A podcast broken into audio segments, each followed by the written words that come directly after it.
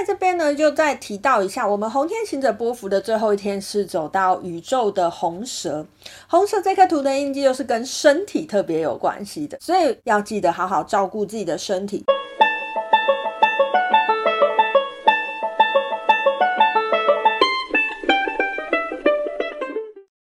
大家好，欢迎来到黄皮肤的吉普赛人，我是太阳双子上升处女月亮母羊命主星水星太阴重命的显示生产者露丝露丝。我目前是一位塔罗占卜师、占星师、催眠师以及弗朗明哥歌手。好，我们通过了黄太阳波幅的十三天。呃，在过去的十三天呢，我在我的粉丝团里面呢，每一天我都有呃分享当日的这个波幅讯息给大家。不知道大家有没有去我粉丝团看？就算没有，你大概也会每七天收到我的一个上片通知，因为我有把我写的内容，我接收到的讯息内容录成 podcast 以及制作成影片给大家。那也希望大家呢，在过去的这个黄太阳波幅，哎，可以让你觉得跟其他的波幅有一点不一样。老实说，对我来讲蛮累的啦，就是每天接这样子的讯息。不过呢，也是一个还不错的体验，这样子。好，我们接下来要进入红天行者波幅了吼。那因为其实，在玛雅的二十个图腾里面，可能红天行者这几个字是特别让人不知道他在干嘛，不知道他在说什么的吼。呃，在红天行者波幅呢，我还是稍微讲一下红天行者到底在讲什么。呃，我自己对他的理解，他很像一个旅人的感觉。透过移动的这些体验去觉察一些事情，所以喽，红天行者这一颗图腾印记，它其实是跟空间的移动很有关系的。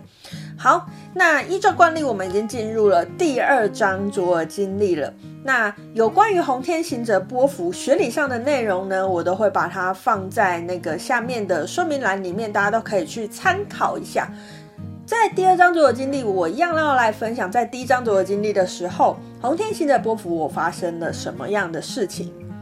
好，那首先呢，第一个想要跟大家分享的是，我前面有讲红天行者波幅，它是跟空间的移动有关系的嘛，所以其实非常的神奇哦，在我的前一章卓尔金历的红天行者波幅里面，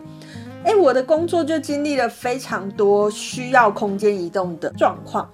我的工作很多的时间是在家工作，可是，在前一张卓尔金历的红天行者波幅里面呢，哎，我就没办法在家工作。哎，我觉得好多个案是呃约我去外面的。我有一个合作的树林那边的一个工作室，然后刚好在上一个红天行者波幅里面，哎，我就有个案，然后要去那个工作室工作这样。所以我就去了树林，然后也因为我接了一些其他的打工，哎，我又去了新庄。总之我奔波了蛮长的一段时间的吼，然后再加上那一段时间，哎，我又有排练啊等等的事情，所以其实那一段时间我真的是有一点疲惫的，因为老实说，我个人没有非常喜欢移动啦。觉得我有点窄，所以在这边呢，就再提到一下，我们红天行者波符的最后一天是走到宇宙的红蛇。红蛇这颗图的印记又是跟身体特别有关系的，哎，所以在上一张所经历的红天行者波符，我就经历到了身体的消耗。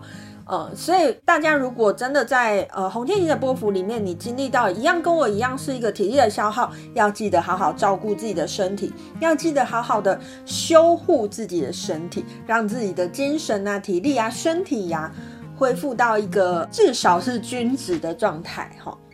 那除了在空间上移动之外呢，哎，我其实在上一个红天行者波幅里面。我还经历了两件事情，其实我觉得这两件事情是指向同一个点，所以我先来分享事件，我再来分享它的整理吼。第一件事情是啊，我其实有在开塔罗的教学，那在塔罗的教学内容里面呢，我都希望我不是以一种单纯排异的方法。去教学，那更是直觉的方式去教学。可是要怎么样去开发学生直觉这一块，其实就有非常非常多的方法了嘛。那一次的这个教学里面呢，它刚好落在红天行者波符里面，在那一段时间，我就突然接触到一个艺术疗愈的一个方法，哎，我就把这个方法带入了我的课程里面，给学生一些新的体验，而且是用一种新的方法去开创大家的直觉，这样子。那那堂课大家的反应也是蛮好的啦。那除此之外呢，我的频道也在上一章所有经历的红天行者波符里面出了第一支国考系列的影片。然后那其实是有一天我就突发奇想，哎，在滑 YouTube 的时候突然看到别人影片，想说，嗯，我好像也可以整理一篇跟大家分享一下。那没想到那一支影片就让我的频道有一点呃受到瞩目啦。其实我在录那支影片之前，我没有想象就是国考影片会有多少的点阅这样，毕竟我的频道主轴并不是在讲那方面的嘛。那没想到我那支国考影片，哎，引起了很多的关注，不只是观看数提升，然后也有几个专门在分享 YouTube 的粉丝团啊，甚至是数位媒体啊，都有来。问我按、我的影片内容是不是可以借他们写新闻啊，或者是分享这样子？其实这也是我始料未及的哈。那这两个事件呢，怎么样去连接红天行者波幅呢？其实红天行者它跟探索有关系，它也跟探索之后得到的觉醒有关系。什么意思呢？其实红天行者在告诉我们的是，我们不要太过自我设限。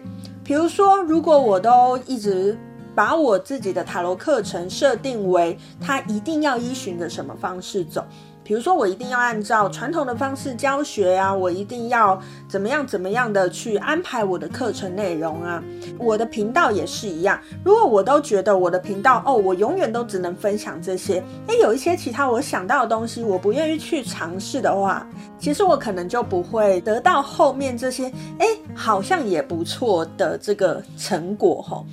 那当然啦，得到这些成果之后，要怎么样让它延续下去，这是另外一个问题了。可是红天行者波符呢，它会让我们知道，